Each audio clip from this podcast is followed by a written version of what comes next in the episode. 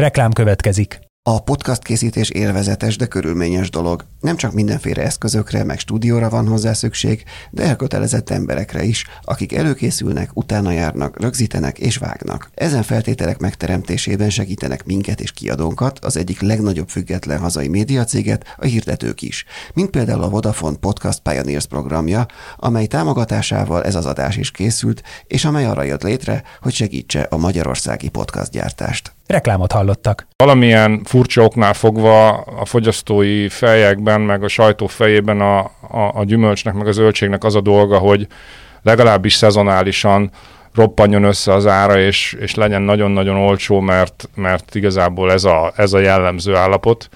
De a termelői oldalnak a, a realitásait figyelembe véve mi nem tudnánk folytatni azt, amit csinálunk, akkor ha mindig az lenne a helyzet mondjuk a görögdínya szezonban, hogy 90 forint a görögdínya az áruházakban, miközben 27 százalék az áfa.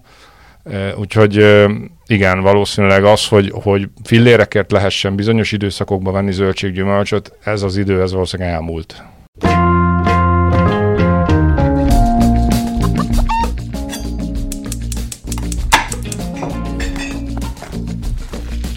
Ez a Filéző, a 24.hu podcastja a magyar gasztronómia úttörőiről. A fine diningtól a háztáig, minden a hazai gasztróról. Üdvözlöm a hallgatókat, ez itt a 24.hu Filéző podcastja. Én Inkei Bence vagyok, és Jankovics Márton ül mellettem. Sziasztok! Mai vendégünk pedig Kelemen Péter, a Fruitweb zöldséggyümölcs szakmaközi szervezet ügyvezető igazgatója. Sziasztok! Szia, köszönjük szépen, hogy elfogadtad a meghívásunkat. Most épp esik az eső, vagy hát legalábbis nincs túl jó idő, így május közepén. Áprilisban fagy is volt, a tél viszont szokásosan enyhébb volt a, a gyerekkorunkban megszokottnál. Milyen ez a gyümölcstermesztés szempontjából, milyen ez az időjárás, ami most már állandósulni látszik? Hát, ha tavaly ilyenkor vettük volna fel ezt az adást, akkor ugye arról beszélnénk, hogy nem tudom, fél éve nem esett az eső. Most arról beszélünk, hogy éppen esik az eső, és akkor, hogy ez baj vagy nem baj. Tehát egy kicsit azt szoktuk mondani, hogy a kertésznek, meg a mezőgazdaságnak az időjárása sohasem jó, de, de azért azt gondolom, hogy az elmúlt évi történelmi asszály után mi ennek a csapadéknak örülök, örülünk.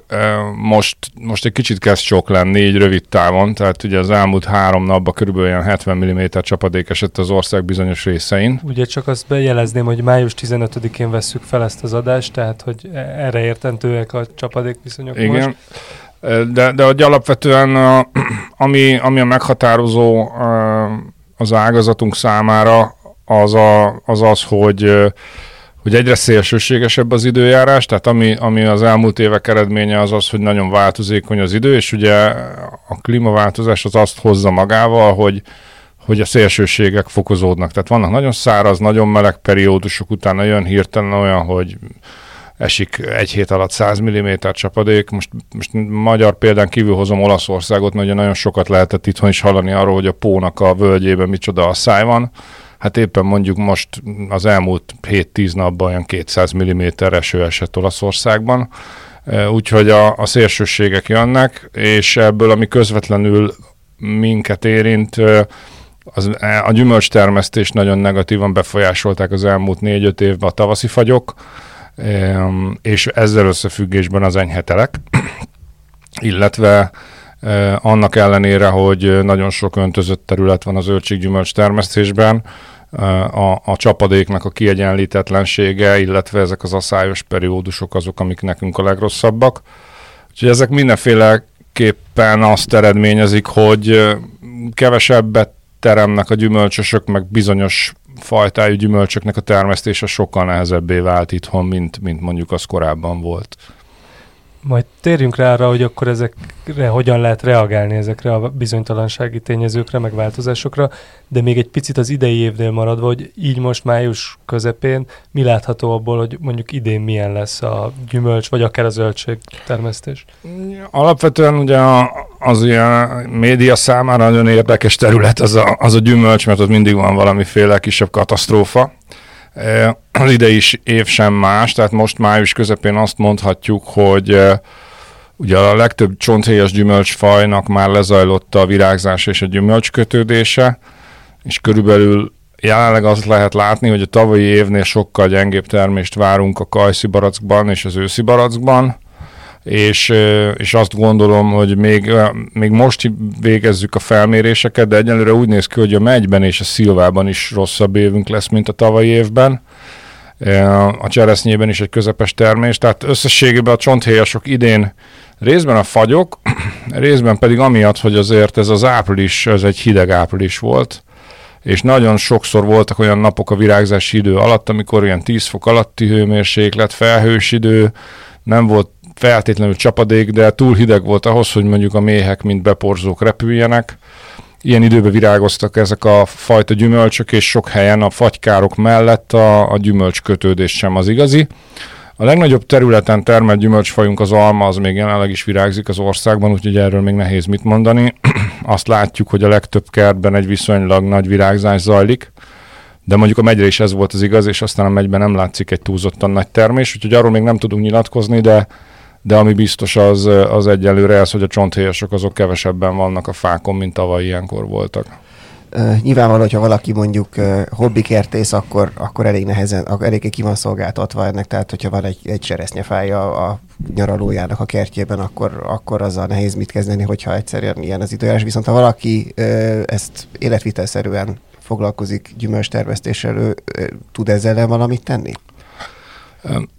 Ugye először reagálnék arra, hogy mit tesznek meg az a házi kertészek, tehát én a Facebookon a, a szakma miatt sok olyan csoportot követek, ahol ilyen különböző gyümölcsfajoknak a termesztése, meg meccés csoportok, meg egyebek, és én számomra néha ilyen rendkívül inspiráló, meg megdöbbentő az, hogy egyes házi kertészek mit megtesznek, meg nem tesznek a fáikért. Tehát természetesen a nagypapa által ültetett 50 éves cseresznyefát nem lehet megvédeni, mert túl nagy, de egyébként nagyon-nagyon sok mindenki a fagyos éjszakákon próbálja a fóliával körbetekerni a fáját, meg tüzeskedik, meg minden egyebet. Van gyertya? Vagy Vannak gyertyák, amiket, tehát sokfajta dolog van, füstölnek, égetnek fát, és, és tényleg mindenki mindent megpróbál.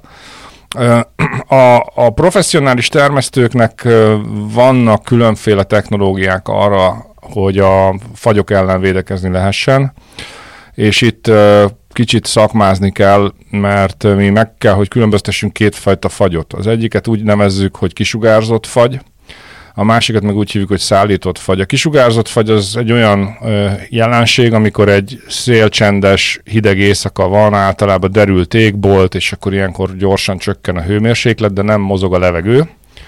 A szállított fagy pedig egy olyan helyzet, amikor nagyon hideg van, de fúj a szél. És általában ugye ez egy ilyen északi eredetű, ilyen sarkvidéki légtömeg betör az országba. Ez azért fontos, mert a kettő ellen nem, nem lehet ugyanolyan hatékonysággal védekezni. Mi alapvetően azok ellen, a fagyok ellen tudunk védekezni, amikor nem fúj a szél, tehát az úgynevezett kisugárzott fagyok ellen. Ezek ellen vannak különböző technikák, lehet fűteni az ültetvényeket, lehet légkeverő berendezésekkel ö, keverni a levegőt, ugyanis van egy olyan jelenség, hogy ezeken a fagyos éjszakákon a magasabban lévő levegő az melegebb, mint a talajközeli levegő. Ezen kívül lehet fagyvédelmi öntözést alkalmazni, tehát különböző technikák állnak rendelkezésre. Ezt az elmúlt egy-két évben egyre több gazdálkodó alkalmazza is, mert voltak a, ezekhez kapcsolódóan uniós támogatások beruházásokhoz, de azért sajnos még megítélésem szerint biztos, hogy a magyar gyümölcstermő felületnek több mint a 90%-a nem rendelkezik ilyen jellegű technológiákkal, tehát egyelőre a kerteknek a töredéke van megvédve a tavaszi fagyok ellen. És egyébként, ha már a megy és a cseresznye szoba került, akkor, akkor az helyes az az információ, mert azt olvastam az interneten, miközben készültem az interjúra, hogy Magyarország a EU, sőt a világ legnagyobb friss megy exportőr? Ez, ez úgy igaz, hogy, hogy a magyar megy az egy olyan szempontból kuriózum, vagy, vagy egy érdekes egyedi tulajdonsággal rendelkezik, hogy a, a, a magyar megyfajták, azok rendelkeznek a legjobb tulajdonságokkal abból a szempontból, amit egyébként egy megybefőttel kapcsolatban egy, egy befőtt gyártó megfogalmaz és ezeket a magyar megyfajtákat Magyarországon termeljük a legnagyobb mennyiségben. Vannak Magyarországnál nagyobb mennyiségben, meg nagyobb területen megyet termelő országok, Törökország, Lengyelország. Lengyelország, de ezekben az országokban másfajta megyet termelnek, amely elsősorban léüzemi felhasználásra jó, sűrítményt állítanak elő belőle, illetve fagyasztott megyet. Ebben egyébként két nagy játékos van a környezetünkben világszinten, az egyik a szerb, a másik pedig a lengyel megytermesztés. Mi tényleg, a, amiben kimagaslóan jók vagyunk, ez a konzervmegy. Egy nagyon érdekes sajátosság ennek a konzervmegynek, hogy egyébként a legnagyobb mennyiségű megybefőttet Magyarország állítja elő az Unióban, és ennek egy nagyon nagy részét exportáljuk, ami az érdekes, hogy ez egy nagyon egydimenziós piac, mert ennek egyetlen egy vevő országa van, ez Németország.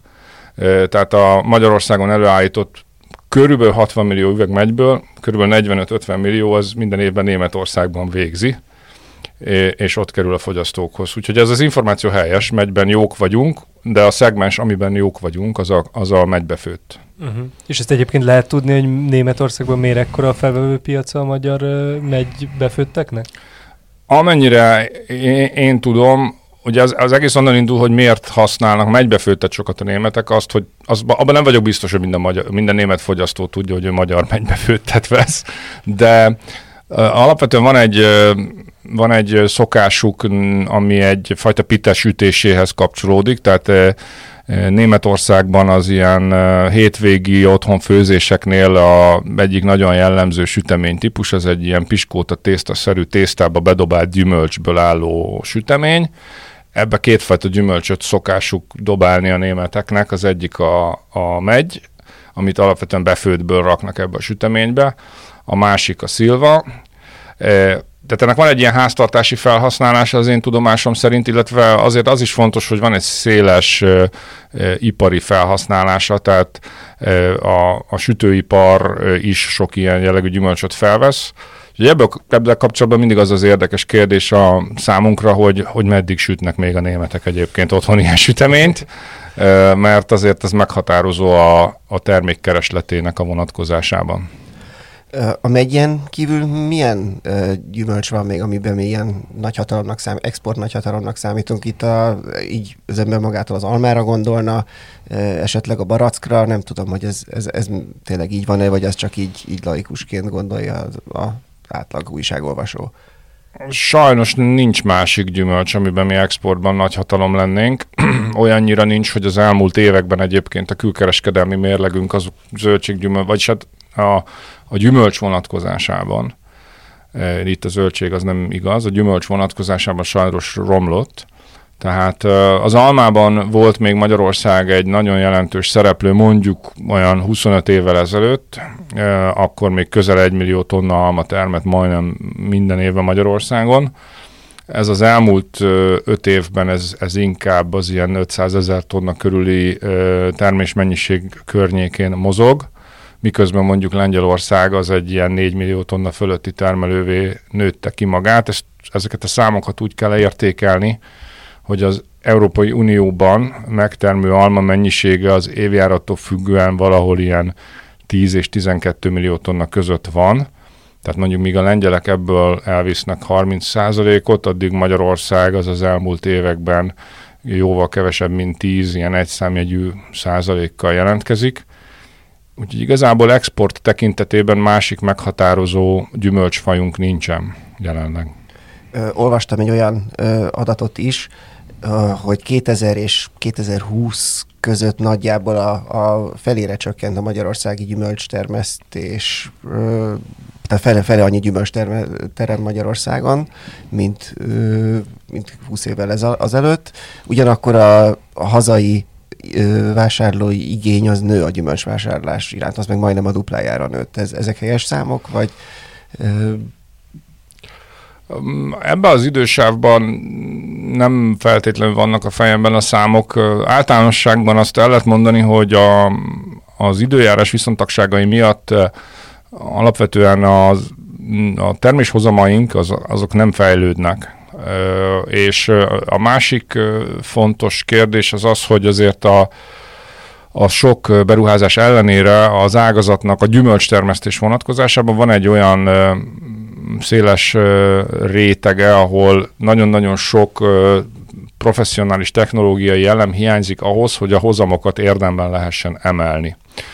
A további dolog az, hogy negatívan hat a termésmennyiségekre az, hogy egy erőlegedő ültetvény rendszerben dolgozunk, tehát a Körülbelül 75 ezer hektár gyümölcstermő felület van jelenleg az országban, 70-75 ezer hektár. Ennek a döntő többsége az mondjuk 20 évnél idősebb, és úgynevezett extenzív termesztési rendszer, ami azt jelenti, hogy nagy térelásban vannak a fák, ezekben a termesztési rendszerekben vannak korlátok a termelésre. A fogyasztást illetően az én általam ismert KSH statisztikák alapján növöget a zöldséggyümölcs fogyasztás, de igazából azért olyan kiugróan nagy változás nincsen benne. Itt referencia számnak a FAO által javasolt ilyen napi 400 g körüli bevitelt szokta az európai szakma meg a globális szakma emlegetni. Az én utolsó adataim szerint a KSH által a háztartásokban nyilvántartott fogyasztás, ez való 290 g körül van, ami egyébként az Unióban ennél vannak jóval gyengébb számok is, a, meg vannak jobbak is, úgyhogy alapvetően nem állunk rosszul, de a FAO által javasolt az egészséges életmódhoz kapcsolódó mennyiséget nem fogyasztjuk el. Voltak viszonylag negatív statisztikák az elmúlt pár évben, amiben a sajtóban viszonylag nagyot futottak. Ez ahhoz kapcsolódott, hogy a vásárlási gyakoriság, illetve hogy hányszor vásárol zöldséggyümölcsöt a magyar fogyasztó, hogy abban a tekintetben az Unióban nem voltunk jó helyen de egyelőre az én általam ismert mennyiségi statisztikák alapján ugyan növekedünk, de nincsen drámai felfutás. Ami biztos, hogy van, még egy dolog, az az, hogy ugye az egész, egész évben el lehet érni most már zöldségeket, gyümölcsöket folyamatosan bármelyik áruházban, ugye ez hosszú idő óta így van. Tehát én azt gondolom, hogy az is egy fontos tényező a magyar, fogy- magyar termékek fogyasztása szempontjából, hogy mikor mit teszünk, mert nem biztos, hogy mindig azokat a gyümölcsöket fogyasztjuk, amiket éppen egyébként a magyar termelők az asztalunkra tudnának tenni ha már a, a, a boltoknál tartunk, akkor amúgy a, arról van-e már valami ö, adat, vagy, vagy, vagy látszik-e, hogy mondjuk az elmúlt évben tapasztalható hát, ö, nagy mértékű drágulás, ami a zöldségeknél, gyümölcsöknél is tapasztalható volt, hogy ez visszaveti-e a fogyasztást, illetve egyébként kicsit kinyitva időben ezt ö, nézegettünk ilyen korábbi szakmai, akár a FruitWeb szakértői által ilyen szakmai nyilatkozatokat, és már 2021-ben elhangzottak ilyen mondatok, hogy ezt kijelenthető, hogy valószínűleg az olcsó gyümölcs időszaka az, vagy korszaka lezárult. Tehát, hogy ez igazából nem is feltétlenül ehhez a mostani inflációs hullámhoz kötődik a drágulás, de nyilván ez gondolom szintén belejátszik a, igen, tehát a, a jelenlegi inflációs hullám és azon belül is az élelmiszerári infláció tekintetében a zöldséggyümölcs kategória nem egy kiugró kategória, tehát Uh, ugye vannak ezek a sajnálatos statisztikák, hogy 40-45 százalékos volt éves szinten az élelmiszer drágulás. A zöldséggyümölcs is egy uh, olyan élelmiszer, ami jelentősen drágult, de nem kiugróan eltérő más ágazatokhoz képest. Azok a nyilatkozatok, amiben ki lehetett jelenteni, hogy a a, a nagyon olcsó zöldséggyümölcs időszaka lejárt. Ez több tényező együtteséből fakad. Ugye indult a Covid-dal, ami egy nagyon erős keresletélénkülést jelentett. Kezdetben az ágazat tartott attól, hogy mi lesz, de aztán eredmény, az lett az eredmény, hogy, hogy az áruházakban sose látott mennyiségű zöldséggyümölcs fogyott. Aztán utána folytatódott azzal, hogy egyre durvábban jelentkezett a klímaváltozás, és akkor ehhez kapcsolódtak pedig a, a költségnövekedéseink a termesztésben. Ezek azok a tényezők, amik azt indokolták, hogy, hogy azt mondjuk, hogy az igazán olcsó zöldséggyümölcs időszaka lejárt. Viszont ez nem azt jelenti, hogy a zöldséggyümölcs drága lenne, hanem azt jelenti, hogy valamennyire azt gondolom, hogy értékére került, mert azt is fontos látni a fogyasztóknak, hogyha ha folyamatosan az lenne a helyzet, hogy a magyar zöldség gyümölcs termelőknek olcsó terméket kellene előállítanak, hogy idő után nem lennének, akik termeljenek. Mert valamilyen furcsa oknál fogva a fogyasztói fejekben, meg a sajtó fejében a, a, a gyümölcsnek, meg a zöldségnek az a dolga, hogy legalábbis szezonálisan roppanjon össze az ára, és, és legyen nagyon-nagyon olcsó, mert, mert igazából ez a, ez a jellemző állapot de a termelői oldalnak a, a realitásait figyelembe véve mi nem tudnánk folytatni azt, amit csinálunk, akkor ha mindig az lenne a helyzet mondjuk a görög dinnye szezonban, hogy 90 forint a görög dinnye az áruházakban, miközben 27 százalék az áfa. Úgyhogy igen, valószínűleg az, hogy, hogy fillérekért lehessen bizonyos időszakokban venni zöldséggyümölcsöt, ez az idő, ez valószínűleg elmúlt ha, ha már a klímaváltozásnál tartunk, korábban volt itt olyan vendégünk, aki például a borászatnak a, a változásairól tudott beszélni, tehát hogy minél északabbra húzódnak a borvidékek, hogy már olyan országokban lehet bortermesztésről beszélni, ami pár évvel, pár évtized ezelőtt elképzelhetetlennek tűnt, például Svédország vagy ilyenek. Gyümölcs zöldség tekint, termesztés tekintetében ez mit jelent, hogy jelente plusz, tehát vannak-e olyan gyümölcsök és zöldségek, amiket korábban nem lehetett Magyarországon termeszteni, viszont az utóbbi években már megpróbálkozhatnak vele? Igen, vannak ilyen kezdődő, azt gondolom, hogy ilyen csíra helyzetek.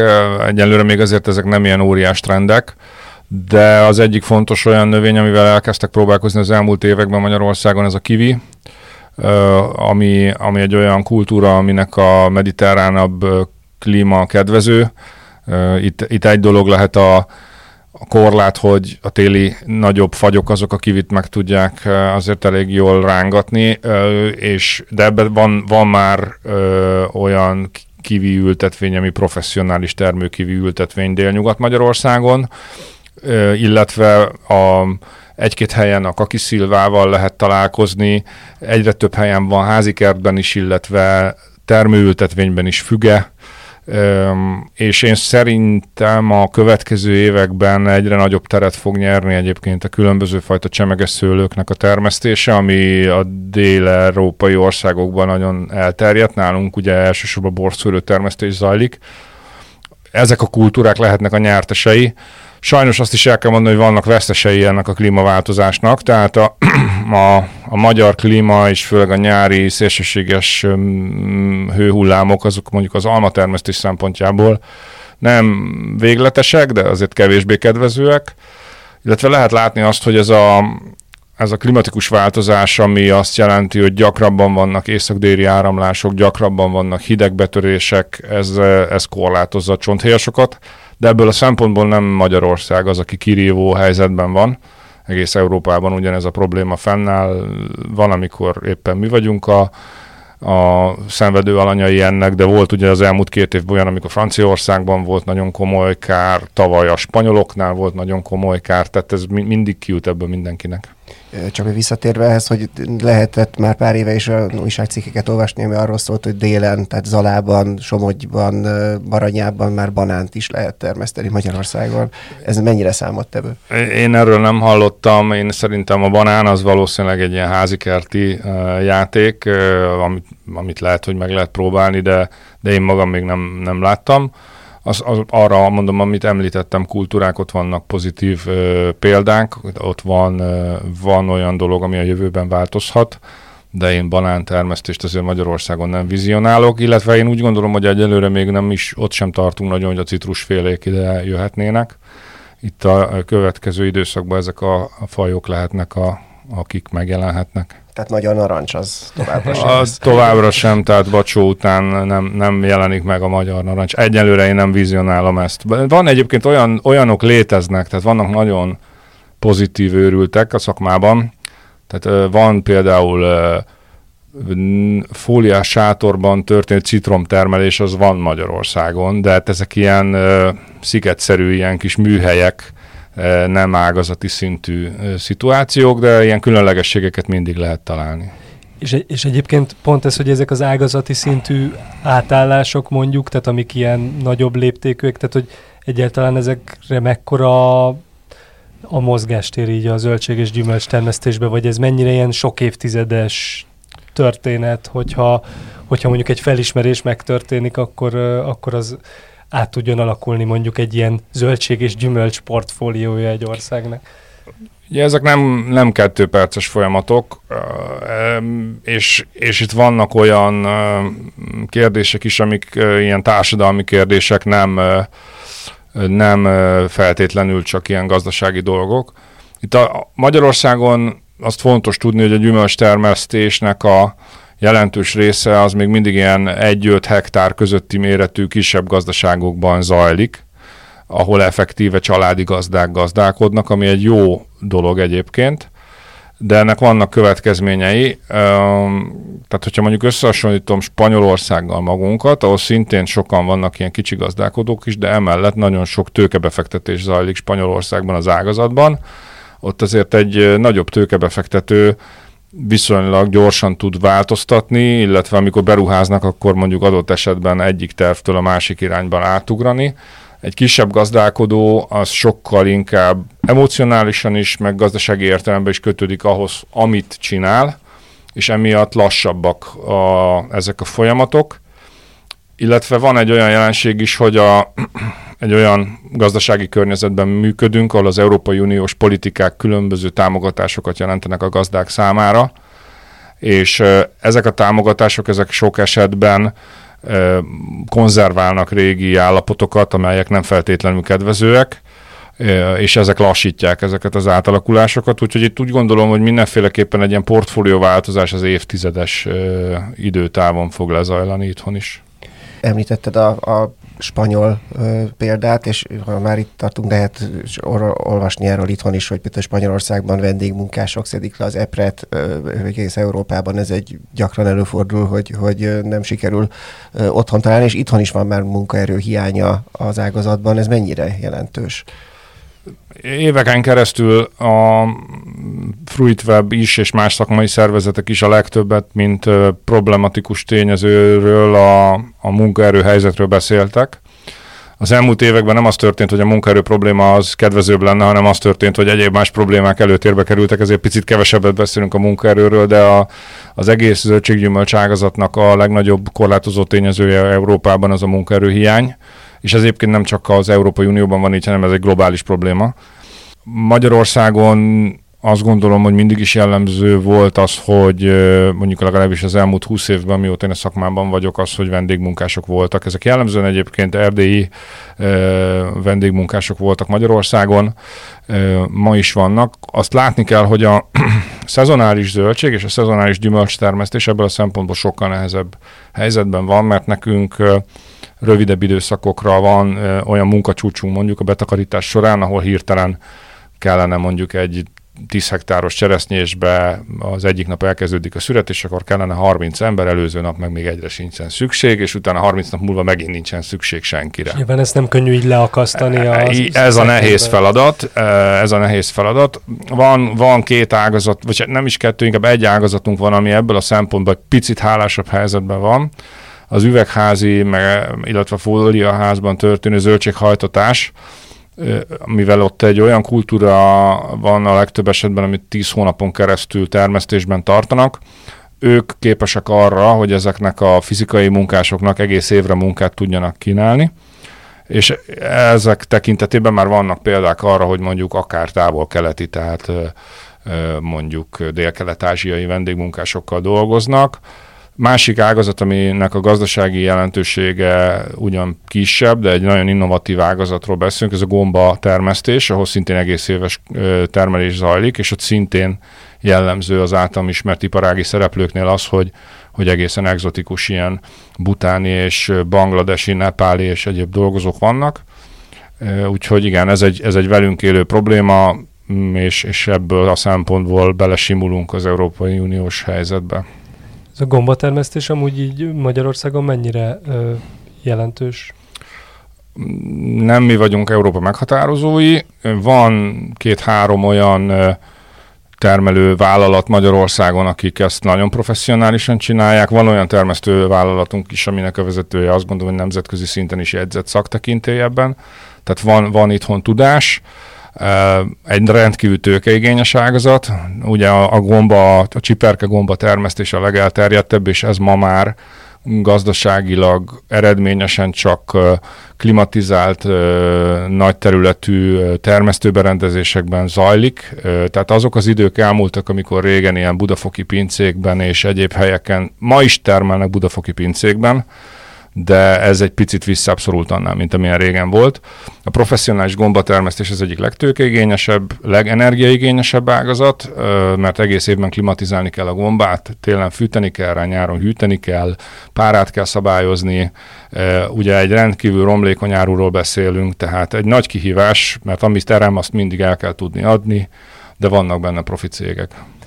És egyébként, ha már a, a kis és a nagy léptékű termesztésről beszélünk, meg mintha utaltál volna Spanyolország kapcsán összehasonlításban is erre, de hogy ezek a bizonytalanabbá váló körülmények, meg a klímaváltozás és minden, ami ezzel együtt jár, a, akkor a tőkeigény arra, hogy adaptálódhasson az adott termelő a megváltozó viszonyokhoz, mindez hogyan érinti a háztái, illetve az ilyen úgymond nagyüzemi termesztők arányát, vagy kilátásait? Alapvetően több tényező is abba az irányba mutat, hogy hogy koncentrálódik a termelés. Ugye a, koncentrálód, tehát a koncentrálódás az kétféleképpen zajlódhat le. Az egyik folyamat az az, hogy egyszerűen a kicsik eltűnnek, és csak nagyobb gazdaságok maradnak. Ugye a másik lehetőség az az, hogy nem koncentrációról beszélünk feltétlenül, hanem integrációról, amikor ugye a kisebb gazdák elkezdenek bizonyos szempontból együttműködni, szerveződnek, közösen értékesítenek, közösen végeznek szakmai munkát. Magyarországon azt lehet látni, hogy különböző kulturális, meg történelmi okok miatt ez az integrációs folyamat ez több szempontból sem volt annyira sikeres, mint amennyire szerettük volna, és vannak példák arra, hogy nagyobb vállalkozások sikeresek tudnak lenni, és alapvetően a tőkeigénye annak a fajta gyümölcstermesztésnek vagy zöldségtermesztésnek, amely a megváltozott klímában is eredményes, az nagyon nagyot nőtt. Tehát, hogy mondjak egy példát, mondjuk 15 évvel ezelőtt egy cseresznye termesztő számára egy reális gondolatnak tűnt az, hogy ültessen mondjuk egy hektár cseresznyét úgy, hogy abba beleültet 600 fát, 5x3-as térállásban esetleg megvalósít rajta egy öntözőrendszert, és ez az ültetvény, és ő ebből jól fog élni. Ez az ültetvény mai áron számolva körülbelül belekerül mondjuk 2-3 millió forintba, viszont ez az ültetvény ki van téve a fagynak, ez az ültetvény ki van téve a csapadéknak, tehát a cseresznye megfagyhat, kirepedhet, stb. A, egy olyan ültetvény, ami minden egyes időjárási kockázattól védett ma, az pedig többe kerül, mint 30 millió forint. Ez mondjuk talán az egyik legszélsőségesebb példa, de, de sok ilyen példát lehetne még hozni. Tehát a klimatikus viszonyokhoz igazodó termesztés tőkeigénye az 5-10-szer nagyobb, és az biztos, hogy a nagyobb cégek azok azok a tőkevonzó képesség szempontjából azért előnyben vannak a kisebbekhez képest. Tehát ez, ez sajnos mindenféleképpen abban az irányba mutat, hogy a nagyon pici gazdálkodók azok kevesen fognak tudni versenyképesek maradni. És egyébként erre az integrációs ö, történetre is van azért példa, még hogyha ez, ahogy említetted, hogy nem is volt túl sikeres Magyarországon, de hogy...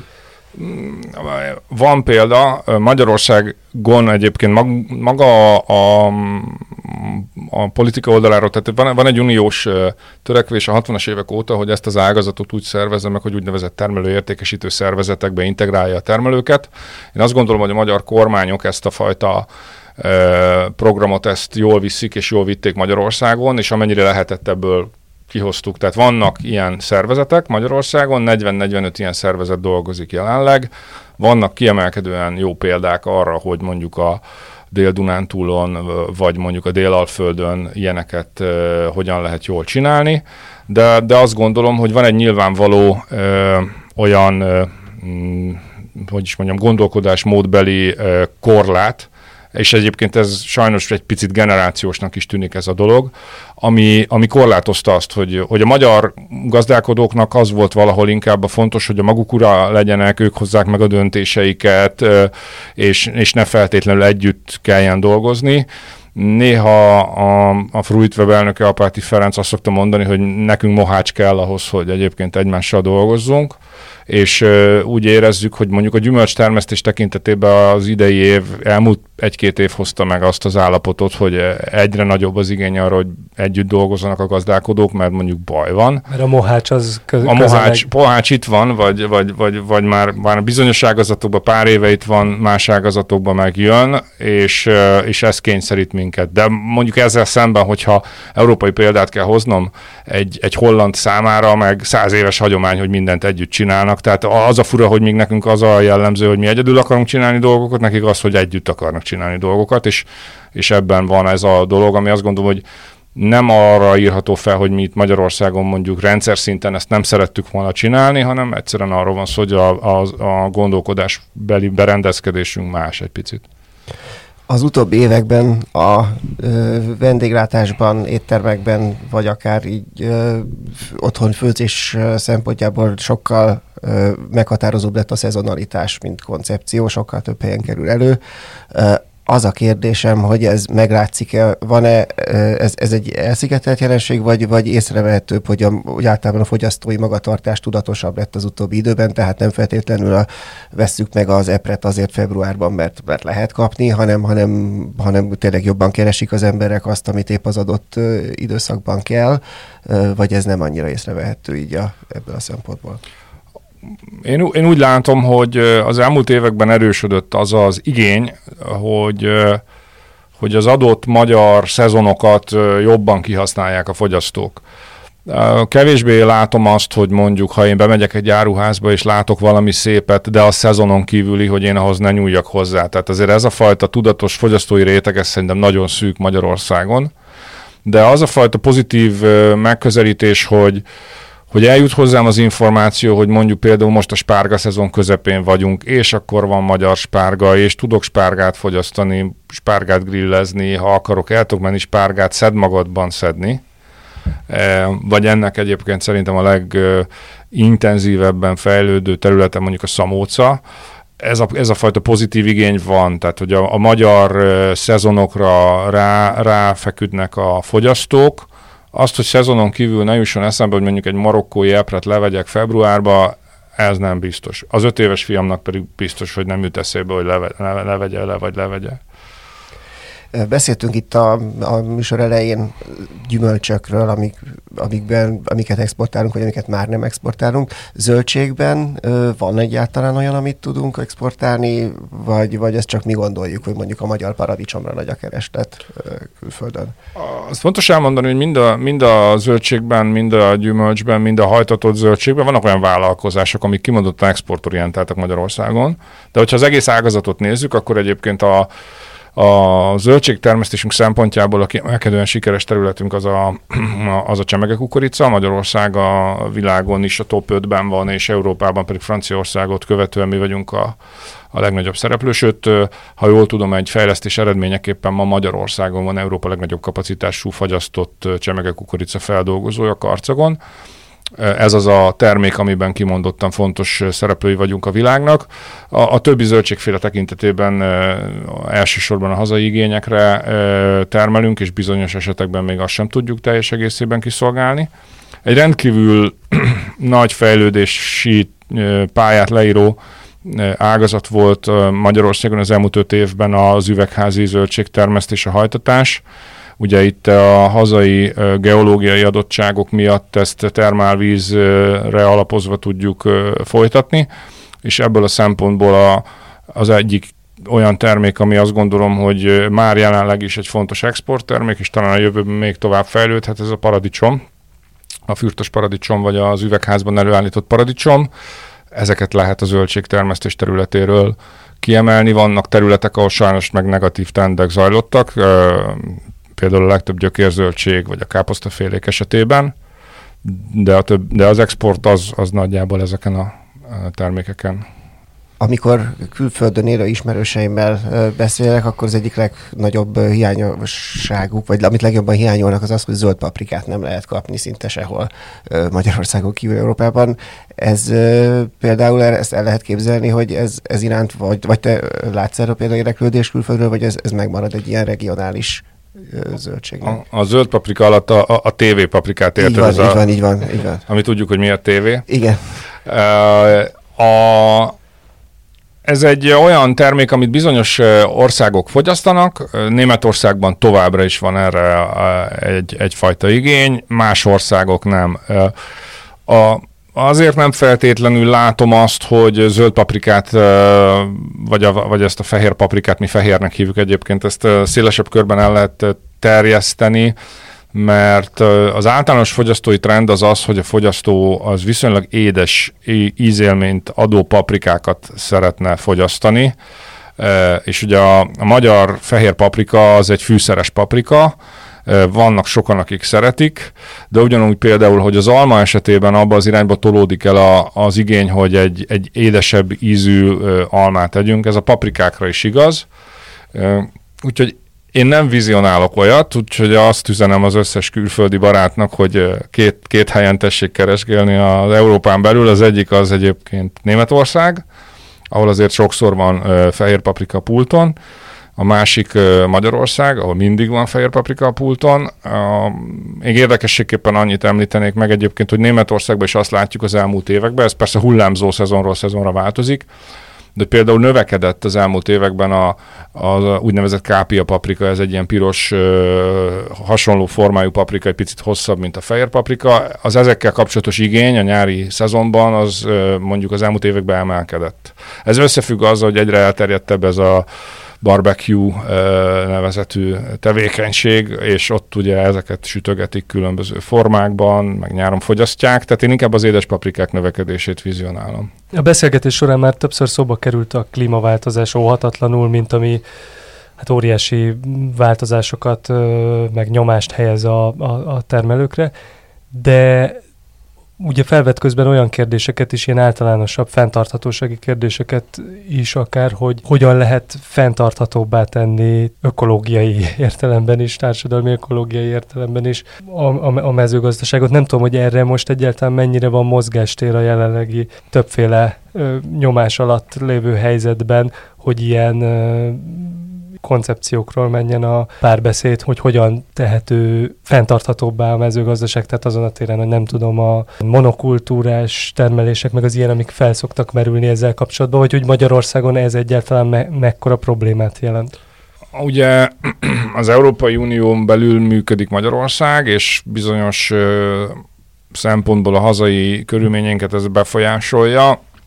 Az Európai Unió egyértelműen ugye az ászlájára tűzte azt ki, hogy a a biotermesztést és az ökológiai gazdálkodást nagyon erőteljesen szeretné előmozdítani. Én azt látom, hogy mi, mi magyarok, nagyon sok pozitív példa van itthon is, de ugye az egész ágazatra, ha rátekintek, akkor, akkor mi egy olyan fejlődési pályát írtunk le a 90-es éveket követően, hogy hogy gazdaságokat fejlesztettünk, technológiailag beruháztunk. Tehát egy, egy magyar gazdaság ma jut el oda a profik, hogy mondjuk jobb vagy olyan szinten, technológiai szinten termelnek, mint mondjuk egy holland termelt ezelőtt 20-30 évvel már. Na most ugye ahhoz képest nekik is megvannak a maguk problémái, de, de számukra ez egy érdekes kérdés, hogy akkor most hogyan tudnak elmenni az ökóba. Egyébként én azt látom, hogy az egész Európai Unióban mindenhol óriási viták kövezik ezt, és a legáltalánosabb vita az az, hogyha ha, bioló, ha, ha mindent bióban fogunk termelni, akkor egyébként felmerülhet a kockázata annak, hogy ez egyébként kevesebb élelmiszert fog jelenteni, mint ma, de erre érdemi jó hatásvizsgálata senkinek nincs. Tehát, hogy még nincs meg, hogy mi az egyértelmű helyes út, és a, hogy... Nem látjuk a következményeket. Uh-huh. Tehát mindenki szeretne... Én azt gondolom, hogy minden mezőgazdaságban dolgozó ember az olyan ember, ami a, ami a természetet szerető ember. Mi, mindenki számára fontos volna az, hogy úgy tudjon termelni, hogy adott esetben mondjuk ne kelljen neki permetezni. Tehát a, nem, nem úgy kell elképzelni a, a zöldségtermesztőket, vagy a gyümölcstermesztőket, hogy mi élvezzük azt, hogyha valamilyen kemikália száll a szélben, mi sem szeretjük ezt, csak azt látjuk, hogy ahhoz, hogy egyébként a jelenlegi árak mellett eredményesen tudjunk dolgozni, ahhoz olyan hozamokra van szükség hektáronként, amelyeket nem lehet nagyon látni, hogy biológ vagy ökotermesztési módszerekkel hogyan lehet elérni. Az, hogy, az pedig, hogy azt mondjuk a fogyasztónak akár a jelen inflációs környezetben, akár máskor, hogy egyébként minden bio lesz, de minden háromszor annyiba fog kerülni, mint ma, és nem fog mindenkinek jutni, mert nem biztos, hogy fogunk tudni annyi vöröshagymát termelni biotermesztésben, mint Ez az, amire senki nem tud válaszolni, ugyanis nincsen senkinek a kezében olyan modell, hogyha ha ezt lefolytatjuk ezt a dolgot, akkor mennyi lesz a végeredményben Európában a vöröshagyma előállítás. Azt látni kell, hogy a legfontosabb minket is és más mezőgazdasági szántóföldi ágazatokat meghatározó trend azért Európában az, hogy az Európai Unió a növényvédőszer hatóanyagoknak évről évre egyre nagyobb mennyiségét vonja ki. Tehát nagyon sok olyan korábban alkalmazott növényvédőszer van, amit megszüntetnek és nem lehet tovább használni, és a legtöbb esetben ennek nincsen alternatívája, csak az, hogy elmenjünk az ökotermesztés irányába. Alapvetően én arról meg vagyok győződve, hogy a hozamcsökkenések miatt ökoban termelni egyébként alapvetően egy, egy termék egységre jutó önköltség szempontjából egy költségesebb tevékenység, Ugyanakkor azt lehet látni, hogy bizonyos termékpályákon, ahol mondjuk az ökotermesztés jelentős területet nyert el Európába, például mondjuk egy, egy bioalma termesztés, ott éveken keresztül volt egy olyan állapot, hogy az motiválta a termelőket, hogy egyrészt kapok plusz támogatást, hogy fenntarthatóbban működök, másrészt a termék, amit előállítok, drágább, van egy felár.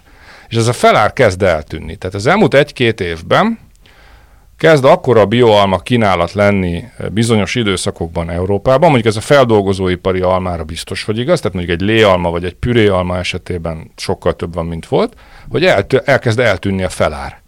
Tehát akkor a kínálat van, hogy már nem lehet odaadni a konvencionális terméknél nagyobb árat a biotermékért, és, és ez az, ami alapján most nagyon nagy kérdések vannak, hogy ez, ez eh, biztos... Ez megnehezíti akkor ebbe az irányba a további lépéseket, de akkor ezek a szakmán belül hevesen, vagy hogy mondjam, fókuszban vannak ezek a viták ezek nagyon, ezek a leg, tehát ugye a Green Deal, a Green Deal, a Farm to Fork Strategy, amiket az Unió bevezetni kíván, ezek a leghevesebb viták tárgyát képezik egész Európában a, megint nem külföldre akarok mutogatni, de bizonyos helyeken egyébként a, a, a társadalom számára jobban látható vitákat eredményez. Tehát például a, a hollandok egy rendkívül szigorú nitrát szabályozást vezettek be, ami nagyon korlátozza a műtrágya felhasználás most, lehetőségét. Most volt ott választás, igen, ez volt a, a, talaj, igen, a talajvizekhez kapcsolódó szennyezéseknek a korlátozása érdekében, és ott masszív gazdatüntetések voltak, és nem csak békés gazdatüntetések voltak, hanem ugye ez egyébként egyszerre zajlott a választásokkal, de hogy ez mindenhol vita, mindenhol, hogy van, vannak problémák. Azt is el kell mondani, hogy vannak országok, ahol például nagyon intenzíven K plusz f reagálnak erre, tehát még Spanyolországban, ott, ott nagyon intenzív kutatásfejlesztések zajlanak abba az irányba, hogy akkor mindent, mindent, mindent, amit csak tudunk, próbáljunk meg mondjuk bióba termelni. Most még egy gondolat, hogy erről ritkában esik szó, de most megragadnám az alkalmat, hogy egy szót mondjak róla, hogy van egy olyan trend, hogy nulla szermaradék. Tehát, hogy alapvetően a, azt gondolom, hogy a legtöbb esetben a fogyasztónak nem, a bio nem azt jelenti nekem, hogy bióban van termelve valami, hanem azt jelenti nekem, hogy nem szeretnék enni olyan gyümölcsöt vagy zöldséget, ami egyébként növényvédőszerrel szennyezett.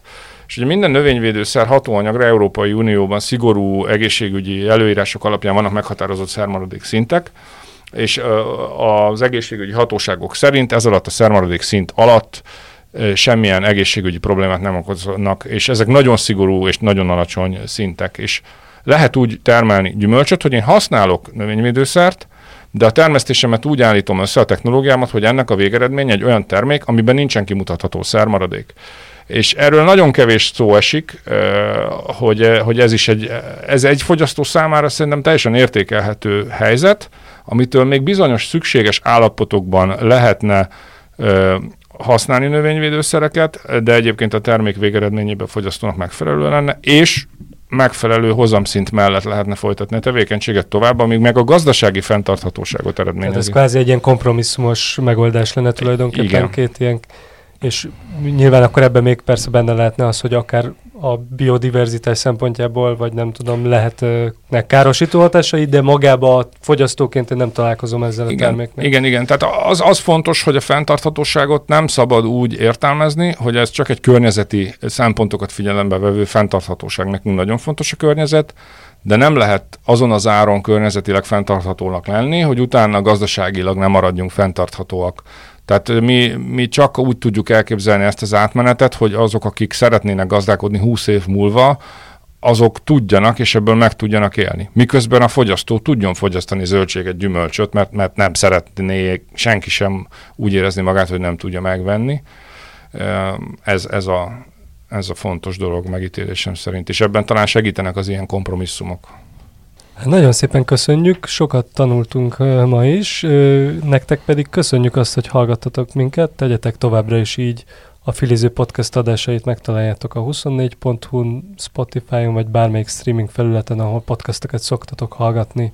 Sziasztok! Sziasztok! Sziasztok!